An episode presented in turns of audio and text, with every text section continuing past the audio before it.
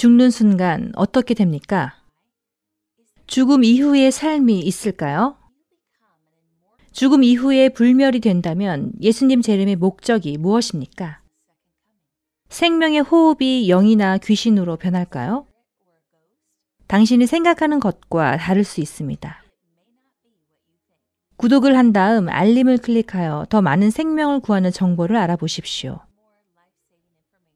제 이름은 카미 오이트만입니다. 성경 예언 해석 세미나를 시작하면서 저와 함께 답을 얻게 되시길 바랍니다. 전 세계가 혼란으로 뒤덮이고 있습니다.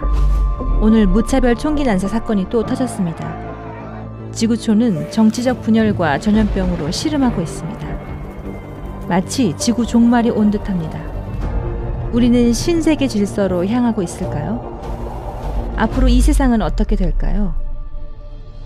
국제 연설가 카미 오이트만과 함께 성경의 진실을 파헤쳐보고 성경에 관한 의문점의 해답을 함께 찾아보시기 바랍니다. 카미는 전 세계를 다니며 놀라운 기적들을 취재하는 가운데 생명의 위태로운 순간을 경험하기도 했습니다. 지금부터 함께 하실 성경 예언 해석 2.0에서는 하나님께서 우리 앞에 놓인 상황을 잘 헤쳐나가도록 제시해 주신 가이드라인들을 살펴볼 것입니다. 또한 전에 없이 빠르게 성취되는 성경의 예언과 우리에게 주어진 소망의 약속까지 함께 살펴보겠습니다.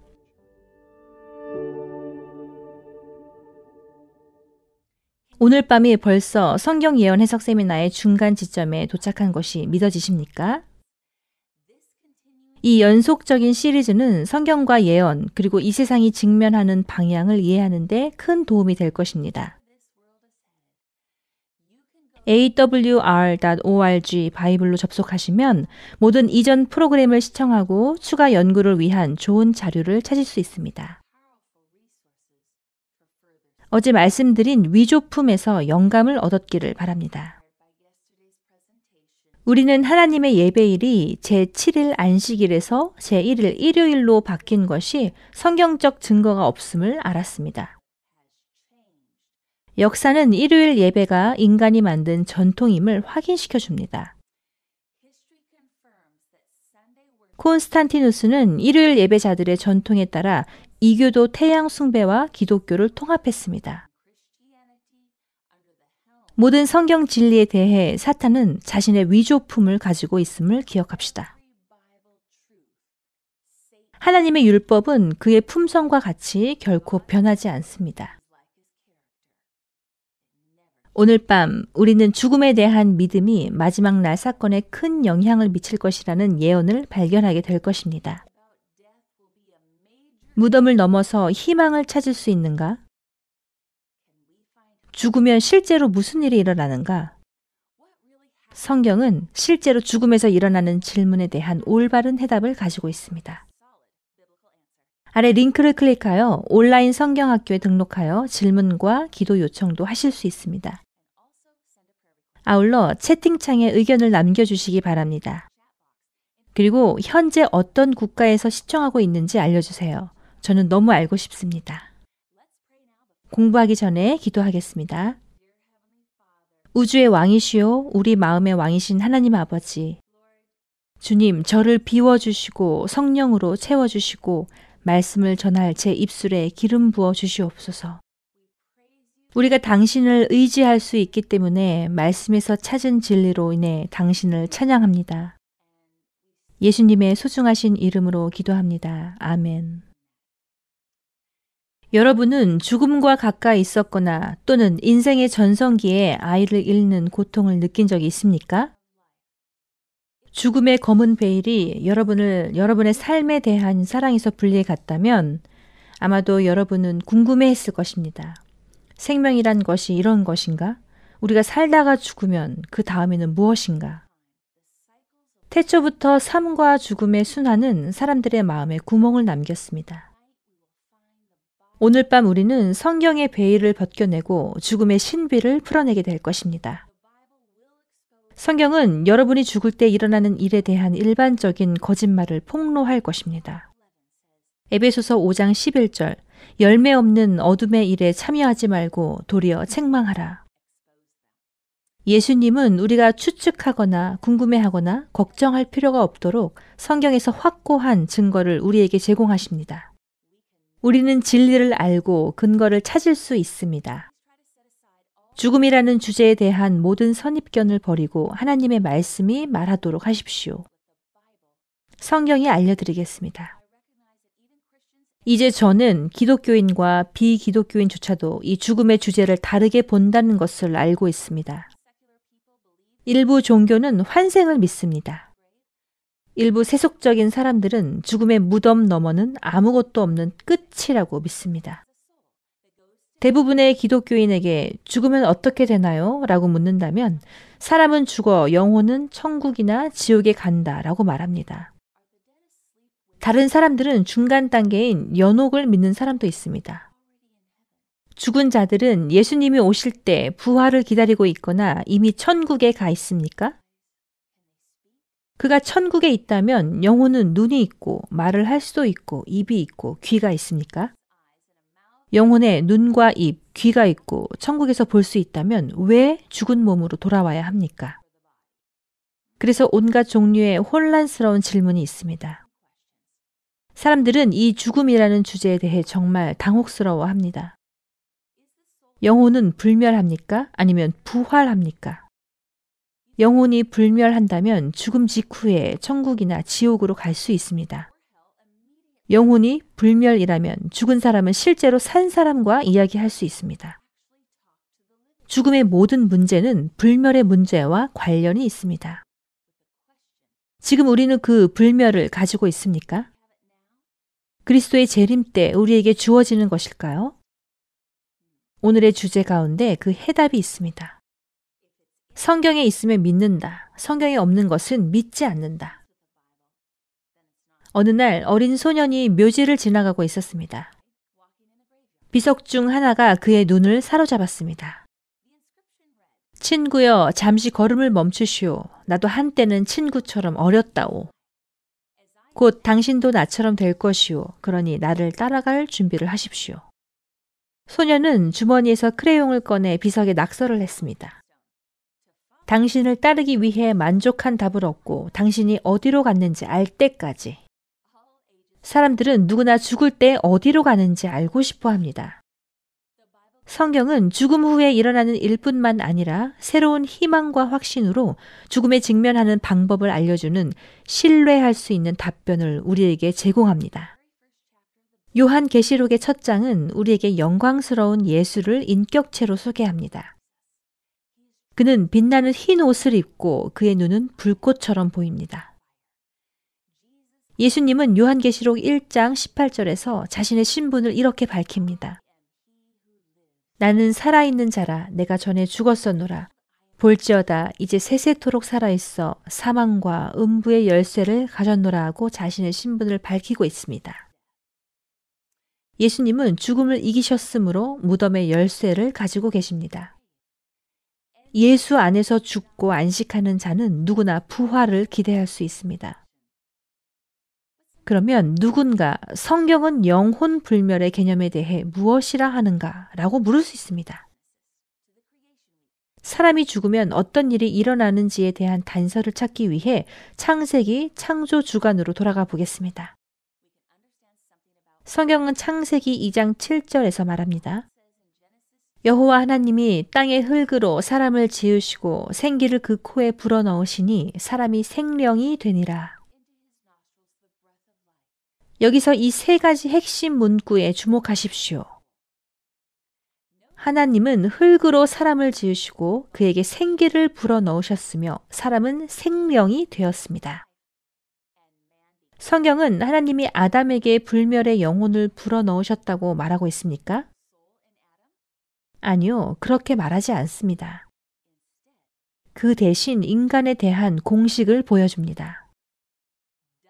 흙 더하기 영은 살아있는 영혼 또는 다른 방법으로 땅의 원소 더하기 숨결은 살아있는 존재.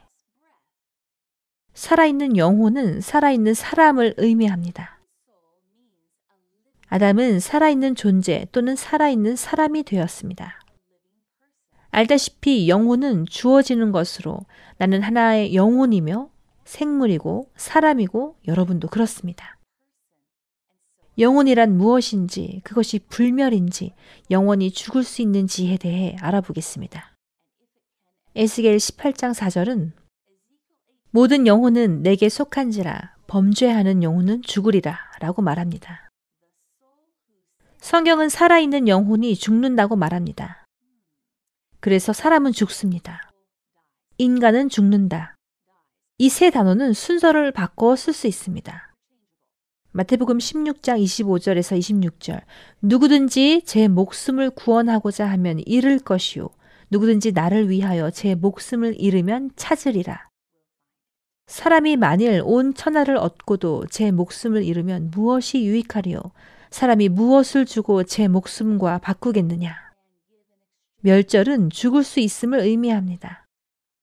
불멸은 죽지 않을 것이요 죽을 수 없음을 뜻합니다. 디모데전서 1장 17절 영원하신 왕 곧 썩지 아니하고 보이지 아니하고 홀로 하나이신 하나님께 존귀와 영광이 영원 무궁하도록 있을지어다 아멘. 우주의 왕만이 불멸입니다. 지상에서 살고 죽는 우리 신자들은 그리스도가 오실 때만 불멸을 받게 됩니다. 디모데전서 6장 15절에서 16절 하나님은 복되시고 유일하신 주권자시며 만왕의 왕이시며 만주의 주시오. 오직 그에게만 죽지 아니함이 있고 가까이 가지 못할 빛에 거하시고. 다시 반복되는 진리의 말씀은 오직 하나님만이 불멸하시다는 것입니다. 이교도 헬라 철학은 영혼이 불멸하다고 가르쳤습니다. 죽지 않는 생명력을 갖고 영혼이 육체와 분리되어 산다는 것은 인간이 만든 가르침입니다. 성경은 인간이 육체적, 정신적, 영적으로 통합된 단위라고 가르칩니다. 이러한 구성 요소는 분리할 수 없습니다. 완전한 사람을 만들기 위해 세 부분이 모두 필요합니다. 반면에 강신술과 뉴에이지 철학은 영혼이 불멸임을 가르칩니다. 이 인간이 만든 가르침은 마치 두 개의 개체가 실체인 것처럼 죽을 때 사람으로부터 영혼이 분리됩니다. 강신술은 여러분이 죽으면 여러분의 본질인 영혼은 하늘로 떠올라 계속 살아가고 돌아와서 산 사람들과 소통할 수 있다고 가르칩니다. 여러분, 이것이 왜 그렇게 치명적인 사상인지 이해하고 있습니까? 악마는 죽음에 대한 이러한 잘못된 생각을 사용하여 우리를 속일 수 있고 우리를 속이고 있습니다. 성경을 읽어보겠습니다.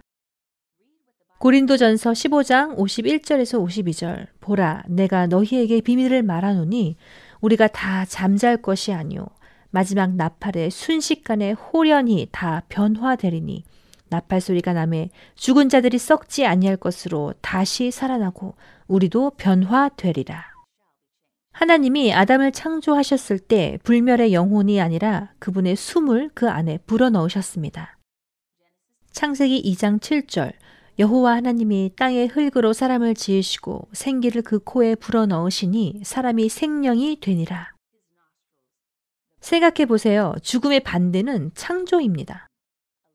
그렇다면 사람이 죽으면 어떻게 됩니까? 하나님께 돌아가는 것은 무엇입니까? 미스터리인가요? 성경의 답을 봅시다. 전도서 12장 7절 흙은 여전히 땅으로 돌아가고 영은 그것을 주신 하나님께로 돌아가리. 그래서 몸은 흙으로 갑니다. 그러나 하나님께로 돌아가는 이 영은 그 사람의 혼이 아닙니다. 하나님께로 돌아가는 것은 하나님의 호흡 또는 능력입니다. 하나님은 그 사람의 정체성을 그의 마음에 보존하셨습니다. 영에 대한 구약 히브리어 단어는 호흡을 의미하는 루아흐입니다. 그래서 영과 호흡은 같은 것입니다. 영과 영혼은 다릅니다. 하나님은 땅의 흙으로 몸이 이루어진 사람을 만드십니다. 사람에게 그의 루아흐, 영이나 호흡을 뜻하는 히브리어 단어인 호흡을 불어넣으십니다. 그러면 인간은 살아있는 영혼이 됩니다. 사람이 죽으면 몸은 흙으로 돌아가고 생명의 영 또는 숨결, 생명의 힘은 하나님께로 돌아갑니다. 욥기 27장 3절 우리에게 호흡과 영이 같다는 것을 보여줍니다. 나의 호흡이 아직 내 속에 완전히 있고 하나님의 숨결이 아직도 내 코에 있느니라. 그래서 하나님의 영은 분명히 숨이고 코에서 나오는 영혼이 아닙니다. 이 개념을 전구로 설명하겠습니다. 이 방에 불이 들어오게 하고 싶다고 합시다. 이 전구가 필요합니다. 하지만 단순한 전구 외의 것이 필요합니다. 이 전구를 사람의 몸이라고 가정해 보겠습니다. 조명이나 빛을 사용하려면 이 전구에 전원을 공급해야 합니다. 전구만으로는 빛을 발할 수 없습니다. 전원이 필요합니다.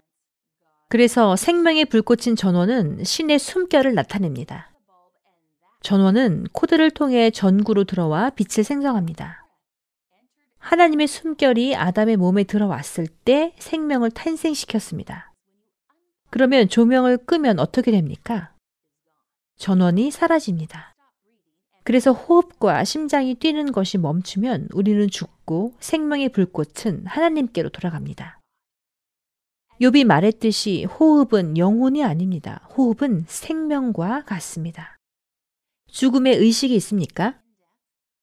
시편 146편 4절 그의 호흡이 끊어지면 흙으로 돌아가서 그날에 그의 생각이 소멸하리로다. 전도서 9장 5절에서 6절 산 자들은 죽을 줄을 알되 죽은 자들은 아무것도 모르며 그들이 다시는 상을 받지 못하는 것은 그들의 이름이 잊어버린 바 됨이니라. 그들의 사랑과 미움과 시기도 없어진 지 오래이니 해 아래에서 행하는 모든 일 중에서 그들에게 돌아갈 몫은 영원히 없느니라. 뭐라고 말하고 있습니까? 죽은 사람은 아무것도 모른다고요? 왜 그렇습니까? 죽으면 그들의 생각은 사라지고 더 이상 의식이 없기 때문입니다. 그들은 더 이상 사랑, 증오 또는 부러움을 느끼지 않습니다. 우리가 사랑했던 죽은 사람들은 무덤에서 쉬고 있는 것입니다. 이제 다음 사실이 당신을 놀라게 할 것입니다. 성경은 죽음을 예수님의 재림까지 지속되는 평화로운 잠과 같다고 가르치고 있다는 것을 알고 계셨습니까? 그리고 성경이 죽음을 50번 이상 잠이라고 언급한다는 사실을 알고 계셨나요? 시편 13편 3절 여호와 내 하나님이여 나를 생각하사 응답하시고 나의 눈을 밝히소서 두렵건대 내가 사망의 잠을 잘까 하오며 다시 우리는 성경이 죽음을 안식이라고 부르는 것을 봅니다. 성경 어디에도 불멸의 영혼은 없습니다. 어느 날 예수님과 그의 제자들이 그의 친구 나사로, 마리아, 마르다의 집을 방문하기 위해 여행할 때 그는 나사로가 몹시 아프다가 죽었다는 긴급한 소식을 받았습니다. 예수님은 사흘이 지난 후에 그들의 집에 도착하셨습니다. 흥미로운 것은 그가 도중에 하는 말입니다.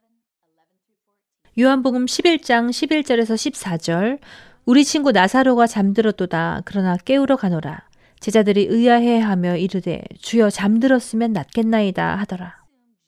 그들은 예수님이 나사로가 아파서 쉬고 있다는 뜻이라고 생각했습니다. 그러나 예수님은 자는 동안 쉬는 것이 아니라 죽음에 대해 말씀하신 것입니다. 그래서 제자들은 그가 아침에 일어나면 병이 나아질 것이라고 생각했습니다. 그러나 예수님은 그들에게 나사로는 죽었다고 분명히 말씀하셨습니다. 예수님과 모든 성경 저자들에게 죽음은 잠입니다. 예수께서는 나사로의 집을 방문하여 마르다에게 말씀하셨습니다. 이제 그의 말씀을 주의 깊게 살펴보십시오. 요한복음 11장 23절 내 오라비가 다시 살아나리다. 예수님은 마르다에게 울지 말라. 놀라운 소식은 너의 오빠의 영혼이 이제 천국에 있느니라 라고 말씀하지 않으셨습니다. 분명히 예수님은 나사로가 무덤에서 일어날 것이라고 말씀하셨습니다. 마르다가 죽음에 대해 믿었던 것은 요한복음 11장 24절에서 25절 내용과 같습니다. 마르다가 이르되 마지막 날 부활 때에는 다시 살아날 줄을 내가 아나이다 라고 말하였습니다. 예수께서 이르시되 나는 부활이요 생명이니 나를 믿는 자는 죽어도 살 것이니라 하고 말씀하셨습니다. 예수님으로부터 직접 가르침을 받은 마르다는 자신의 오빠가 예수님의 재림 때 부활할 것이라고 믿었습니다. 그리스도께서 무덤에 다가가셨을 때 그는 나사로야 나오라고 불렀습니다. 예수님의 명령에 따라 나사로는 깨어나 살아서 무덤에서 나왔습니다. 일단 죽으면 곧바로 천국으로 간다는 일반적인 믿음으로 이 시나리오를 상상해 보겠습니다.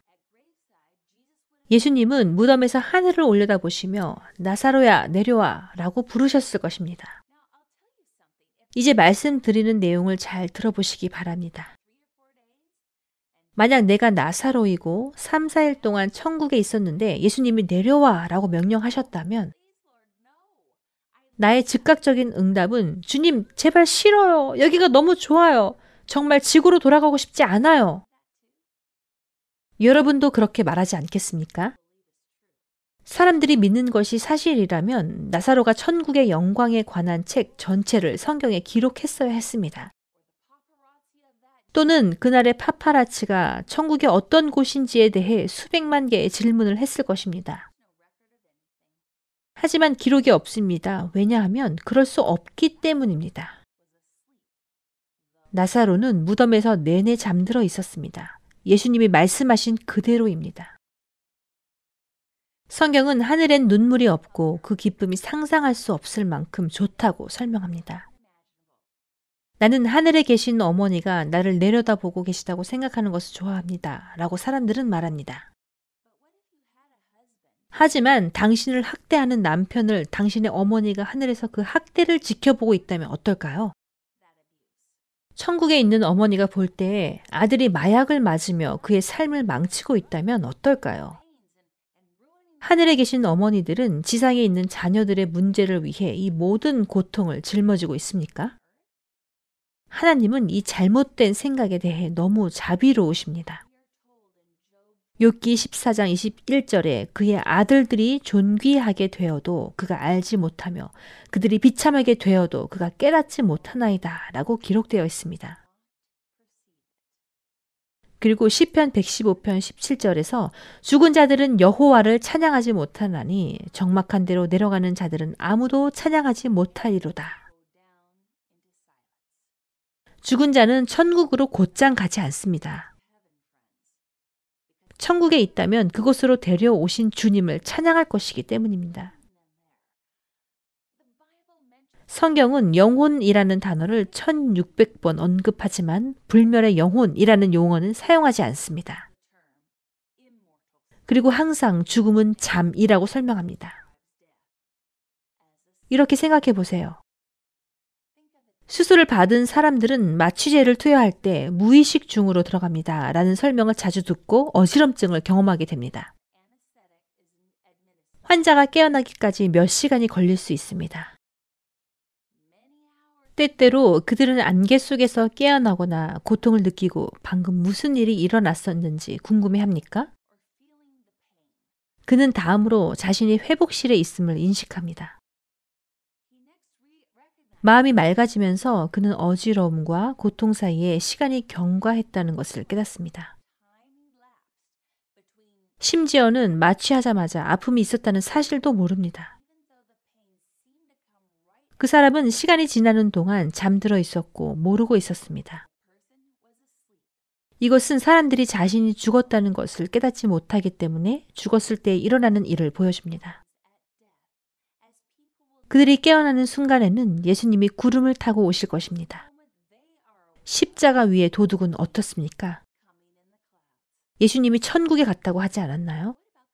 누가복음 23장 42절에서 43절 이르되 예수여 당신의 나라에 임하실 때 나를 기억하소서 하니 예수께서 이르시되 내가 진실로 내게 이르노니 오늘 내가 나와 함께 낙원에 있으리라.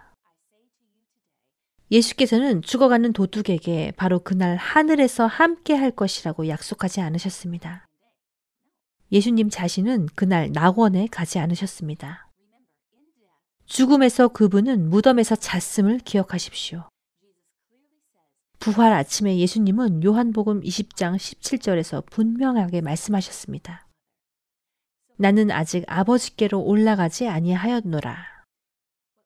그렇다면 예수께서 도둑에게 하신 말씀을 어떻게 이해해야 합니까? 그리스도께서 그날 십자가에 못 박히신 날 명백한 패배와 어둠의 날에 도둑에게 말씀하신 것은 너는 나와 함께 낙원에 있을 것이다 였습니다. 약속이 주어졌습니다. 도둑은 그리스도의 재림하실 때에 그 위대한 부활의 아침에 깨어나는 다른 하나님의 자녀와 동일한 영생의 확신을 가지고 죽었습니다.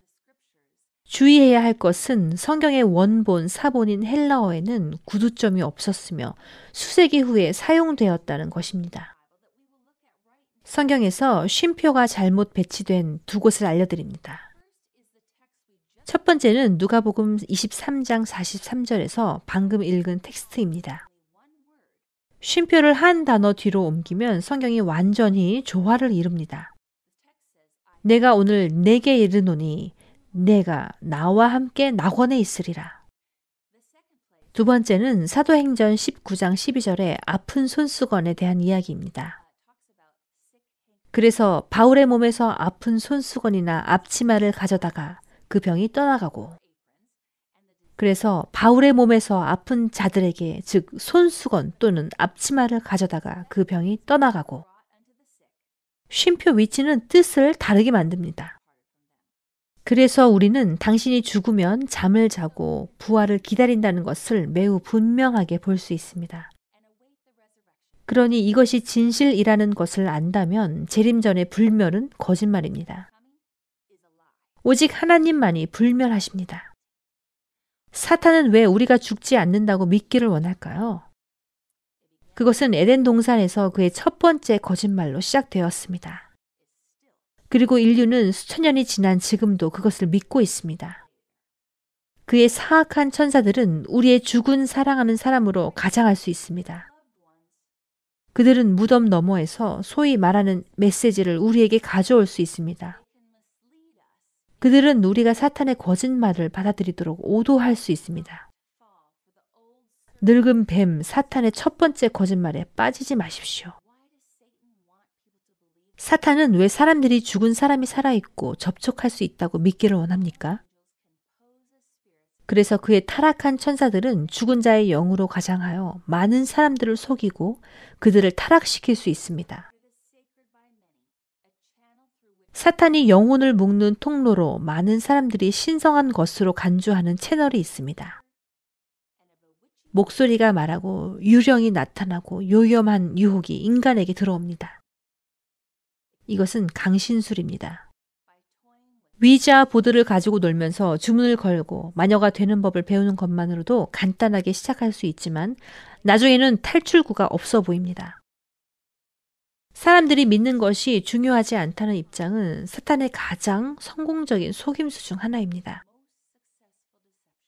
그는 그것을 사랑하는 마음으로 받은 진리는 받는 사람의 영혼을 현혹시킨다는 것을 압니다.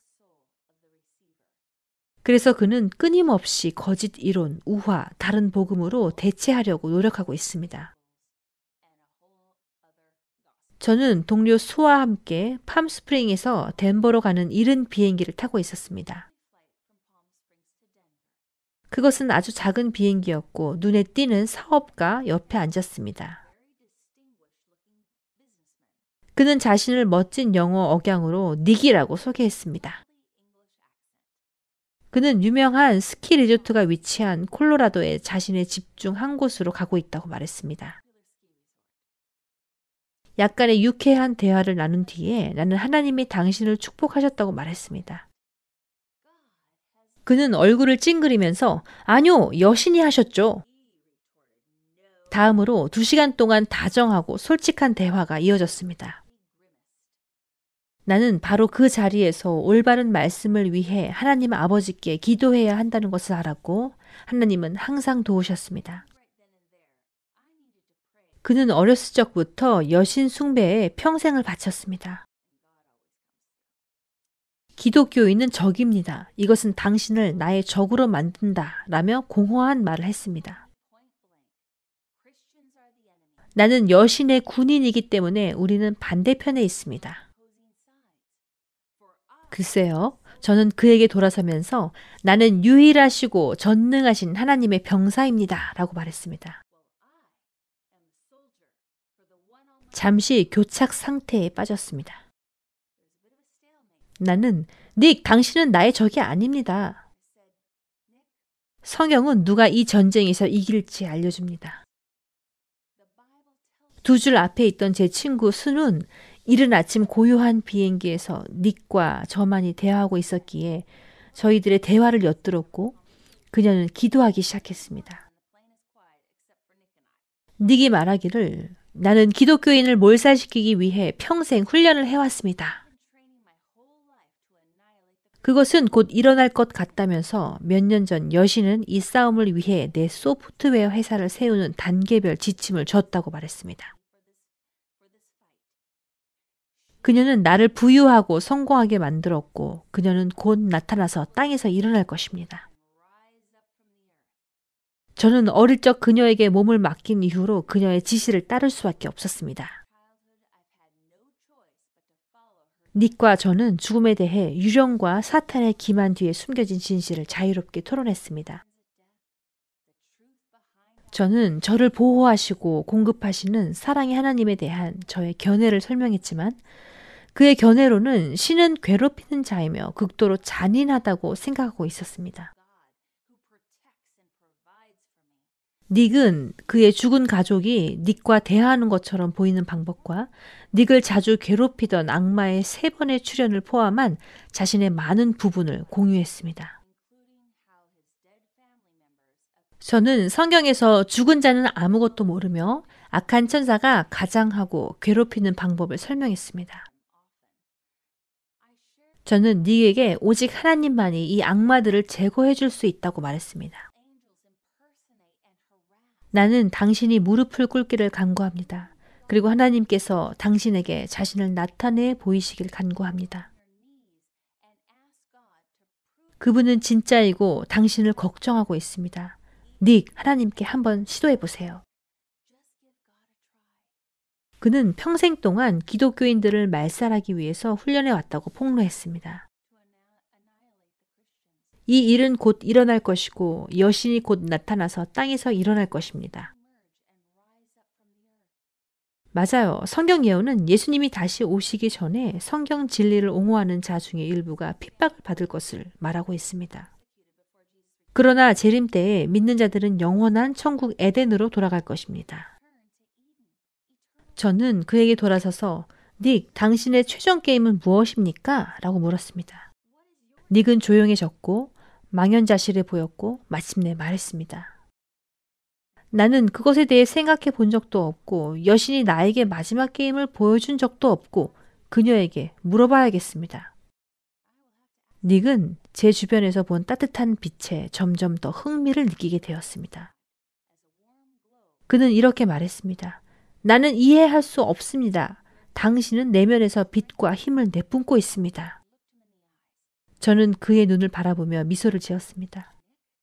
네, 그것은 예수님이고 너도 예수님을 가질 수 있다고 저는 말했습니다. 우리는 지구의 남은 시간이 거의 없는 대쟁투의 중심에 있습니다.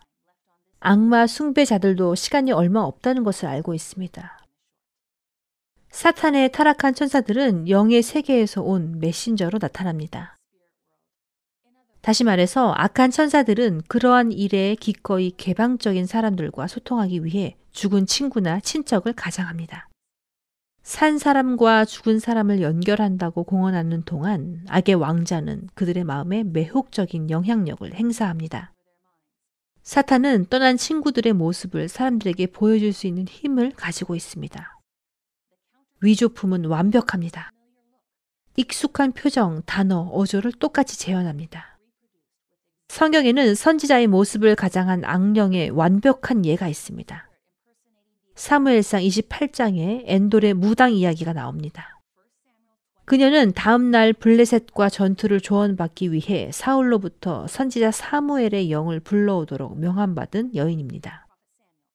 사무엘상 15장 23절 거역하는 것은 점치는 죄와 같고 말씀처럼 사울은 무당을 만나는 것이 죄로 여겨짐을 알았음에도 그녀를 만났습니다. 그의 통치 초기에는 사울은 모든 영매를 죽여야 한다는 포고령을 내렸습니다. 따라서 이 시점에 그의 왕국에는 무당과 마법사가 거의 남아있지 않았습니다. 그래서 한밤중에 변장한 사울 왕은 동굴에 숨어 있는 무당을 찾게 됩니다. 그녀는 예언자로 추정되는 사무엘을 불렀지만 이것은 예언자를 가장한 사탄이었습니다. 사울은 끔찍한 뉴스를 듣고 다음날 전투에서 사망했습니다. 모든 방법을 사용한 사단의 속임이 성경 시대로부터 광범위하게 퍼져 있었음을 우리는 알 수 있습니다. 사랑하는 사람들이 천국의 행복을 누리고 있다는 확신으로 많은 사람들이 위로를 받고 위험에 대해 의심 없이 악령과 마귀에게 귀를 기울입니다. 우리가 후일에 살고 있기 때문에 우리 시대에 대한 정확한 경고를 보여드리겠습니다. 디모데전서 4장 1절에서 2절 성령이 밝히 말씀하시기를 후일에 어떤 사람들이 믿음에서 떠나 미혹하는 영과 귀신의 가르침을 따르리라 자기 양심이 화인 맞아서 외식함으로 거짓말하는 자들이라. 영의 세계에서 온 악한 천사나 가장한 방문객은 때때로 경고를 바라고 미래의 사건을 예고하여 신뢰성 있는 것처럼 보이며 거짓 가르침을 쉽게 받아들입니다. 그들은 천국에서 행복하다고 주장하며 그곳에서 높은 위치를 차지합니다. 그런 다음 확신이 생기면 성경을 훼손하는 교리를 제시합니다. 우리는 그들이 말하는 것과 성경을 비교해 보아야 합니다. 그들의 말이 성경과 일치합니까? 여러분, 이것이 바로 우리 스스로 성경을 알아야 하는 이유입니다. 강신술의 기초는 성경과의 전쟁입니다. 전도서 9장 5절은 우리에게 경고합니다. 죽은 자들은 아무것도 모르며 하나님은 떠난 영들과의 의사소통을 금지하셨습니다. 고린도전서 10장 20절 무릇 이방인들이 제사하는 것은 귀신에게 하는 것이요 하나님께 제사하는 것이 아니니 나는 너희가 귀신과 교제하는 자가 되기를 원하지 아니하노라. 계시록 16장 14절 그들은 귀신의 영이라 이적을 행하여 온 천하 왕들에게 가서 하나님 곧 전능하신 이의 큰 날에 있을 전쟁을 위하여 그들을 모으더라. 영의 세계의 악마와의 교류는 죽음의 형벌로 금지되어 있습니다. 레위기 19장 31절에 너희는 신접한 자와 박수를 믿지 말며 그들을 추종하여 스스로 더럽히지 말라. 나는 너희 하나님 여호와이니라. 레위기 20장 27절 남자나 여자가 접신하거나 박수무당이 되거든 반드시 죽일지니 곧 돌로 그를 치라. 그러나 오늘날 강신술은 과학계의 발판을 마련하고 교회를 침략했으며 입법 기관의 호응을 얻었습니다. 이 거대한 속임수는 오래전 비난받았던 주술의 새로운 변장으로 부활된 것입니다. 마태복음 24장 24절 거짓 그리스도들과 거짓 선지자들이 일어나 큰 표적과 기사를 보여 할 수만 있으면 택하신 자들도 미혹하리라. 타락한 그리스도 교국은 계시록에서 바벨론으로 불립니다. 하나님은 그 타락에 대한 주된 책임이 무엇이라고 말씀하십니까? 요한계시록 18장 2절 큰 성 바벨론이여 귀신의 처소와 각종 더러운 영이 모이는 곳과 각종 더럽고 가증한 새들이 모이는 곳이 되었도다. 즉 바벨론은 기독교 교회를 꿰뚫는 마귀와 영으로 인해 혼란스러운 상태입니다. 그리스도교 국이 무너지는 이유는 사탄이 죽은 자들이 살아있다는 거짓을 통해 교회에 접근했기 때문입니다. 너무나 많은 경우에 죽은 자의 영으로 가장하는 사탄의 대사의 메시지는 영광 가운데 구속받은 자로부터 교회에 대한 놀라운 권고로 환영받습니다. 방금 성경에서 보았듯이 죽은 자들은 무덤에서 잠을 자고 있으며 귀신이라고 말하는 것이 아닙니다. 이 거짓말은 사탄이 속일 수 있는 모든 권한을 부여하고 모든 접촉을 중요하게 만듭니다. 사도 바울이 유혹하는 영과 마귀의 교리로부터 그러한 속임수에 대해 엄숙하게 경고한 것은 당연합니다. 요한 계시록에 따르면 죽은 자의 영으로 가장한 이 악한 천사들이 땅의 왕과 지도자에게 다가갑니다. 왜 그렇게 합니까? 계시록 18장 23절 내 복술로 말미암아 만국이 미혹되었도다. 죽은 자의 영이라고 주장하는 이 천사들은 세계 열방의 통치자들에게 영향을 미치고 그들을 완전한 멸망으로 끝낼 아마겟돈의 마지막 전투로 이끌 힘이 될 것입니다. 요한계시록 16장 14절 전능하신 이의 큰 날에 있을 전쟁을 위하여 그들을 모으더라. 불행하게도 오늘날 많은 국가의 지도자들은 중요한 문제를 결정하기 전에 죽은 자의 메시지를 받는다고 주장하는 사람들과 상의합니다. 이 행성이 그런 혼란에 빠진 것도 당연합니다. 세상의 의사 결정자들은 그들을 통해 통치할 수 있는 권한을 사탄에게 제공하고 있습니다. 이사야 8장 19절 20절 어떤 사람이 너희에게 말하기를 주절거리며 속삭거리는 신접한 자와 마술사에게 물으라 하거든 백성이 자기 하나님께 구할 것이 아니냐 산자를 위하여 죽은 자에게 구하겠느냐 하라. 마땅히 율법과 증거의 말씀을 따를지니 그들이 말하는 바가 이 말씀에 맞지 아니하면 그들이 정령 아침빛을 보지 못하고 성경은 죽은 자를 대변한다고 주장하는 사람들의 말을 듣지 말고 대신 하나님의 말씀에서만 정보를 얻어야 한다고 분명히 말합니다. 죽은 사랑하는 사람에게서 온 것으로 추정되는 메시지는 사랑하는 사람에게서 온 것이 아니라 사탄에게서 온 것입니다. 얼마나 분명한 말입니까? 계시록은 하나님께 순종하는 사람들이 그분의 왕국에 들어갈 것이라고 말합니다. 어떤 사람들이 못 들어가게 될까요? 계시록 22장 15절. 이것은 강력한 말씀이지만 이것이 말하는 것을 살펴볼 필요가 있습니다. 하나님은 여기에서 우리에게 경고와 인도를 주십니다. 거룩한 문 바깥, 이들은 새로운 땅, 거룩한 도시인 새 예루살렘 바깥에 있는 사람들입니다. 아시겠습니까? 개들과 점술가들과 음행하는 자들과 살인자들과 우상 숭배자들과 및 거짓말을 좋아하며 지어내는 자는 다 성박해 있으리라. 죽은 자와 상담하는 자는 하늘나라에 들어가지 못할 것입니다. 모세 시대에 하나님은 돌에 맞아 죽이라고 명령하셨습니다. 레위기 20장 27절 남자나 여자가 접신하거나 박수무당이 되거든 반드시 죽일지니 곧 돌로 그를 치라 그들의 피가 자기들에게로 돌아가리라. 죽은 자와 접촉한다고 주장하는 마술은 사람들이 하나님의 왕국에서 쫓겨날 부류들 중 하나라고 성경에서 불립니다. 갈라디아서 5장 19절에서 21절에서 예수님은 우리에게 경고하십니다. 육체의 일은 분명하니 곧 음행과 더러운 것과 호색과 우상 숭배와 주술과 원수 맺는 것과 분쟁과 시기와 분냄과 당 짓는 것과 분열함과 이단과 투기와 술 취함과 방탕함과 그와 같은 것들이라. 전에 너희에게 경계한 것 같이 경계하노니 이런 일을 하는 자들은 하나님의 나라를 유업으로 받지 못할 것이요. 여러분, 저는 이것을 여러분과 나누고 있습니다. 왜냐하면 우리가 어떻게 천국에 갈 수 있는지 알고 싶기 때문입니다. 그것을 행하면 천국에 들어가지 못할 것을 하나님께서 너무나 명백하게 말씀하셨기에 그것을 행하지 않기를 원합니다. 이것이 우리가 이 목록들을 알아야 할 이유입니다. 그래서 사랑하는 마음으로 여러분께 이 말을 하는 것이고 여러분과 이것을 나누기를 원합니다. 하나님은 표준이시고 우리는 거짓말, 살인하는 자들과 함께 하늘에 있기를 원치 않습니다. 그래서 우리는 이러한 목록을 가지고 있습니다.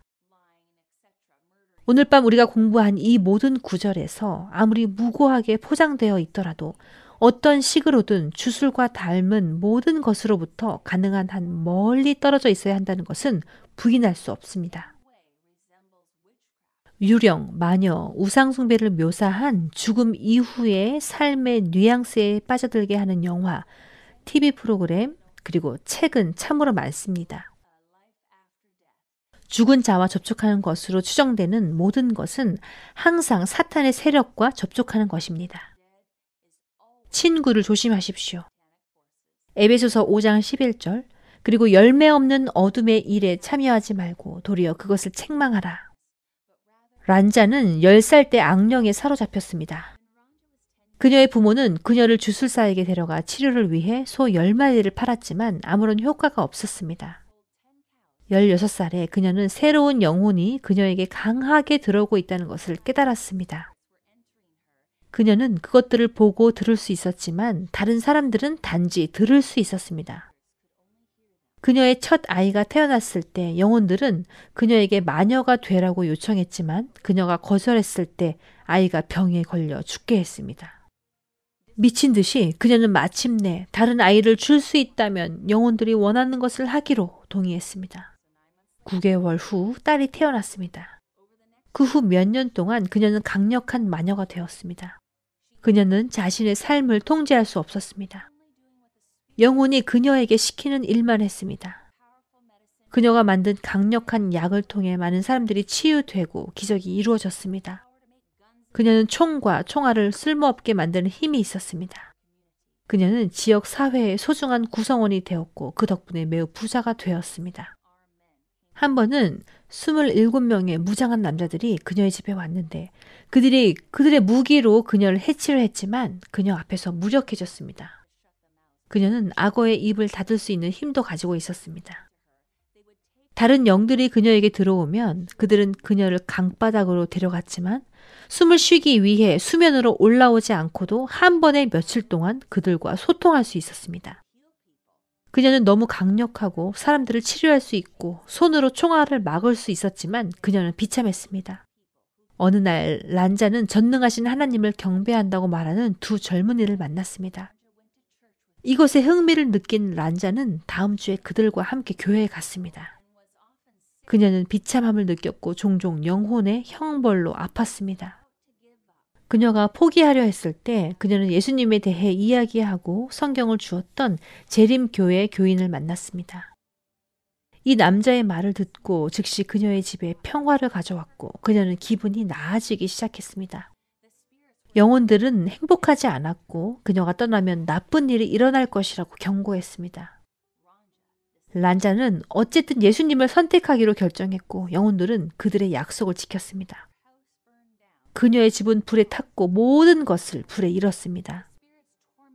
악령들은 그녀가 포기하고 마녀로 남는 것을 고려할 정도로 그녀를 밤낮으로 괴롭혔지만 이 기간 동안 그녀의 삶을 영원히 바꿀 일이 일어났습니다. 란자는 희망의 소리 방송을 발견했습니다. 매일 귀를 기울이면서 그녀의 결정이 내려졌고 그녀의 결심은 강화되었습니다. 그녀는 무슨 일이 있어도 예수님을 따를 것입니다. 악령이 계속해서 그녀와 싸웠지만 그녀는 희망의 소리 라디오 방송국을 틀 때 영혼들이 그녀를 내버려 둘 것이라는 것을 알았습니다. 많은 기도와 성경 읽기와 라디오를 통해 영혼은 사라졌고 그녀는 하나님의 자유로운 딸이 되었습니다. 란자는 모든 사람에게 진정한 자유는 오직 예수님을 통해서만 온다 하고 말합니다. 우리가 포옹했을 때 그녀의 눈을 기억합니다. 저는 거기서 예수를 보았습니다. 지금도 그녀는 마녀로서 알려진 마을에서 하나님의 진리의 말씀을 전하고 있으며 지금은 예수의 제자로 알려지고 있습니다. 하나님의 말씀 위에 믿음이 확고하게 자리 잡지 않은 모든 사람은 사탄과 그의 유혹하는 영들에게 속아 정복될 것입니다. 계시록 3장 10절 온 세상에 임하여 땅에 거하는 자들을 시험할 때라. 그러나 사탄은 자신의 유혹에 자발적으로 굴복하는 사람들만 이길 수 있습니다. 오늘 밤 여러분처럼 성서 진리에 대한 지식을 간절히 구하고 순종을 통해 영혼을 깨끗하게 하려고 애쓰는 사람들은 하나님의 말씀에서 확실한 방어를 찾을 것입니다. 창세기부터 요한계시록까지 하나님은 오늘날에도 천사들을 하나님의 자녀에게로 보내십니다. 하나님께서는 축복의 약속과 함께 천사들을 아브라함에게 보내셨습니다.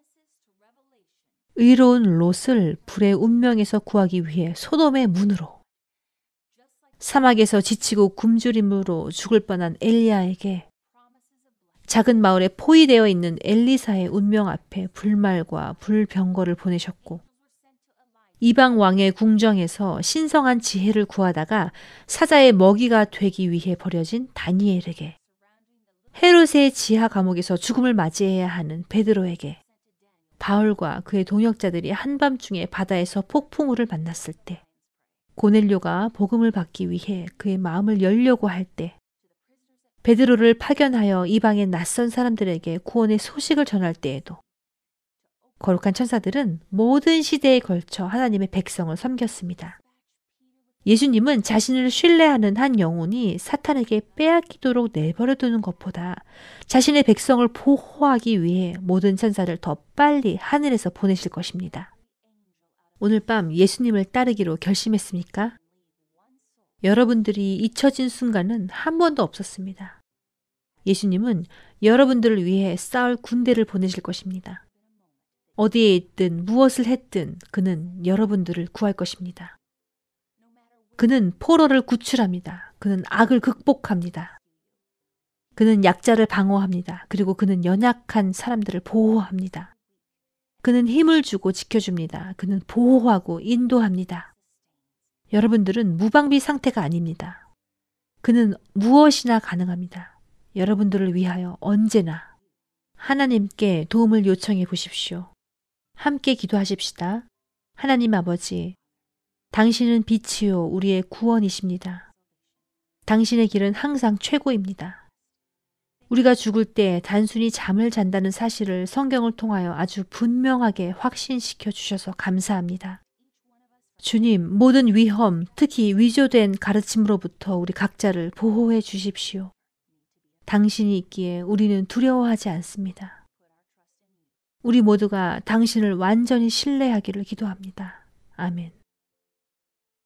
여러분, 오늘 밤 이 메시지가 여러분들에게 분명하게 전달되었는지 알고 싶습니다. 잠시 시간을 내어 아래를 클릭하여 저희들에게 알려주시겠습니까? 이 성경 진리는 당신이 전에 믿어왔거나 당신의 교회가 가르치는 것과 다를 수 있습니다. 그래서 만약 궁금한 질문이 있고 더 많은 성경 공부를 원하신다면 우리는 당신을 돕기 위해 지금 준비되어 있는 성경 강사들이 대기하고 있습니다. 아래 링크를 클릭해 주십시오. 닉이나 란자 같이 강신수를 다루고 있는 분들이라면 당신을 위해 저희들에게 기도 요청을 할 수도 있습니다. 링크를 클릭하여 기도 요청을 공유하십시오. 하나님의 축복이 함께 하시길 바랍니다. 성경 예언 해석 세미나를 시청해 주셔서 감사합니다. 내일 저녁에는 구출이라는 제목으로 여러분을 찾아뵙겠습니다. 예수님은 여러분의 구원을 비밀리에 진행하지 않으십니다. 하나님의 방법을 선택하십시오. 여러분 평안한 밤 되세요.